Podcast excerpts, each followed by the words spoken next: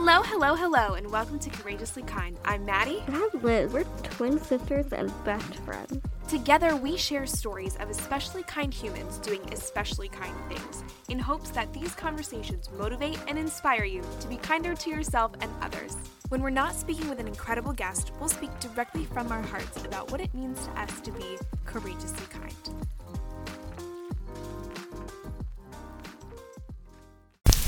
Last week, we had the absolute honor of chatting with one of our kindness heroes, Lizzie Velasquez, and we we had a really awesome conversation.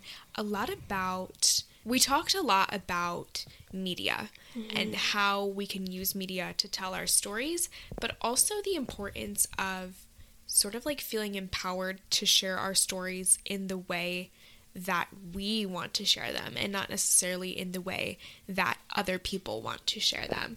And we just had so many thoughts on that. We thought we'd do a, a mini episode on that, on specifically the importance of sharing your. We talked about sharing our story before, mm-hmm. but we want to talk today specifically about the way in which we share our stories and how we can feel empowered to share our stories on our own terms. Mm-hmm. Yes, you know, I read a quote the other day, and I might butcher it, but um, it was something along the lines of, "We don't have control over our story, but we have control over how we tell our story." Mm. If that makes any sense, so like we don't have any control really what happens to us in this world, but we do have control of the way we tell that story. And I think that's so empowering. There's nothing more empowering than saying, tell your story in your own words. Definitely. Definitely. I think as communication students, as people that are studying things like journalism and storytelling, it, it is so important to make sure that we are not like I want to say like injecting ourselves mm-hmm. into other people's stories mm-hmm. in the sense of like not trying to twist narratives yes. to reach certain goals. Absolutely. You know, we have seen this with our story. When we first got onto social media promoting the podcast, mm-hmm. really our, our whole motivation for joining TikTok as Courageously Kind was to promote the podcast. Definitely. We started to gain traction beyond the podcast. Yeah. And as we started to gain a little bit more attention, some mm-hmm. more views, follows, we started to get really interesting phone calls from major networks. Yeah. And I won't say any names. Because I don't know if we can be sued or not, but. I never signed anything. Anyway. So true. no hate to anybody. Yeah. But we were getting phone calls from big networks that was really exciting. Oh my gosh, this network wants to talk to about. Yeah. They, they want to learn about my story. Yeah. And then as you talk more and more with these producers, I feel like the truth kind of slips out. Yes, definitely. You know, they, they start to ask more questions of like, well, were you bullied as a kid? What kind of things would people say to you? Were you sad? How was your childhood? What were surgeries like? What was that like? Were you scared? Were you sad? And can I just Do say, you have friends? Yeah. Can I just say, as an interviewer, I, and this is not to like put myself on a, a pedestal, but I would never ask those kind of questions. Those are questions that are invasive and they're really digging for something, mm-hmm. and you're digging around in people's tr- potential trauma yeah and pain and mm. and past you know potentially negative experiences mm-hmm. i just i feel like those are it's so unethical to ask that yes. to me yeah i feel that way too i i i'd never ask anybody that yeah yeah because it doesn't pertain to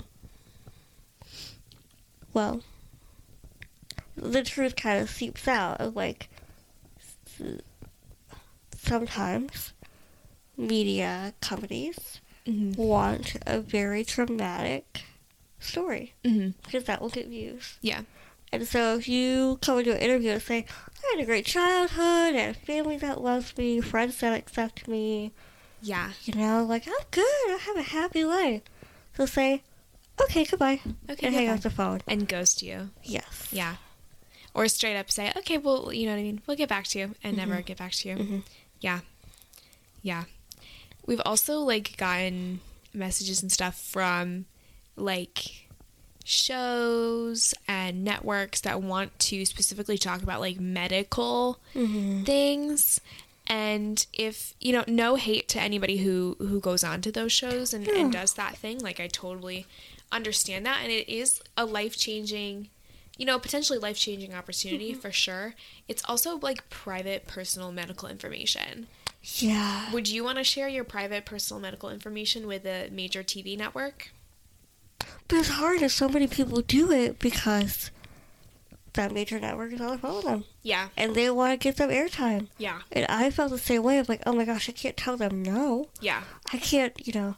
i can't, turn can't down an turn- opportunity right. yeah I can't, you know, blacklist myself or anything like that. Yeah. And what we've seen is that saying no to those types of things is okay. absolutely and that there there will be opportunity positive opportunities you know what i mean we have been really lucky and really fortunate to have been in contact with and worked with reporters and journalists um, that really made sure to tell our story in a kind and respectful way Absolutely. And this can translate into anybody's life. totally Telling your own story, expressing yourself, living the life that you want to live yeah rather than the life that other people want you to live. yes Or how other people want you to present to the world. yeah absolutely staying true to yourself Yes. and true to your story and not let anyone define you Mhm. not let it, you know that i think is is one of the points that we want to drive home and that was really the point of lizzie's mm-hmm. ted talk was that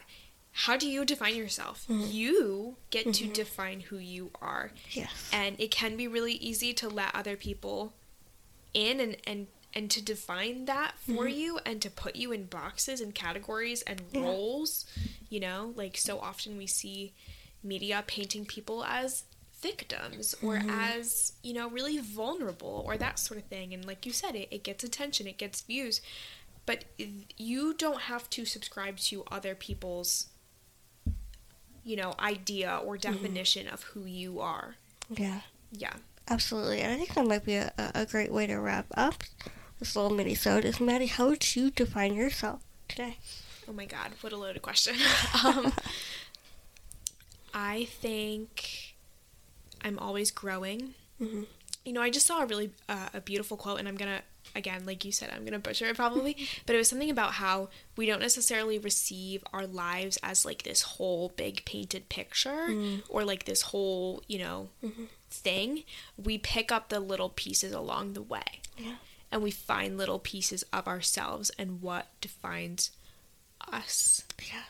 I hope that I I will say that like I define myself as someone who is trying to to be better all the time. And I fail at it sometimes, but I strive to always try to be better. Yeah. What about you, Liz? How would you define yourself today?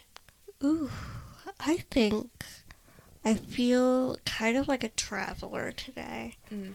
Of just like I am experiencing everything for the first time, Mhm.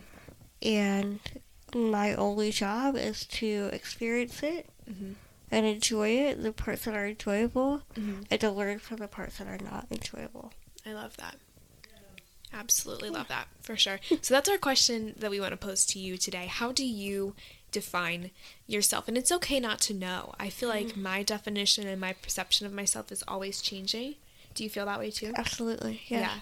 Yeah, so and I think that's the beautiful thing about life is that we are constantly changing, but at the end of the day, I think it's so important to find our own worth and our worthiness and our perception of ourselves from within ourselves, Absolutely, for sure. yes. For sure. Y'all, if you haven't listened to our episode Lizzie yet, please go do so now or later or soon because we just, we absolutely loved chatting with her. And she, again, is such a kindness hero to us and someone that we really, really admire and look up to. Um, you know, just the way that she has shared her story and, and the impact that her story has made, but also the way in which she conducts herself with such kindness and such grace is so, so beautiful and so admirable and inspiring to us. So definitely go check that out if you haven't already. We'll link it in the description below. And have a great week, everybody. Yes, we'll see you back here Real soon. Bye. We'd like to give a huge thank you to Anawalt's Landscape Contracting for their support of Courageously Kind. Anawalt's is a family owned landscape contracting company in Berks County that has served Pennsylvania for over 35 years. If you're ready to get your landscaping project started, visit anawaltlandscape.com or call 610-916-7070. Anawalt's Landscape Contracting, beautifying Pennsylvania one yard at a time. Thank you so much for listening. If you like this episode, feel free to share it with your friends, your family, or anyone you think might like it too. And if you want to support the show, leave us a review on Spotify or Apple Podcasts. It really does help. Or check out our merch store at courageouslykind.org. Take good care, and we'll see you back here real soon.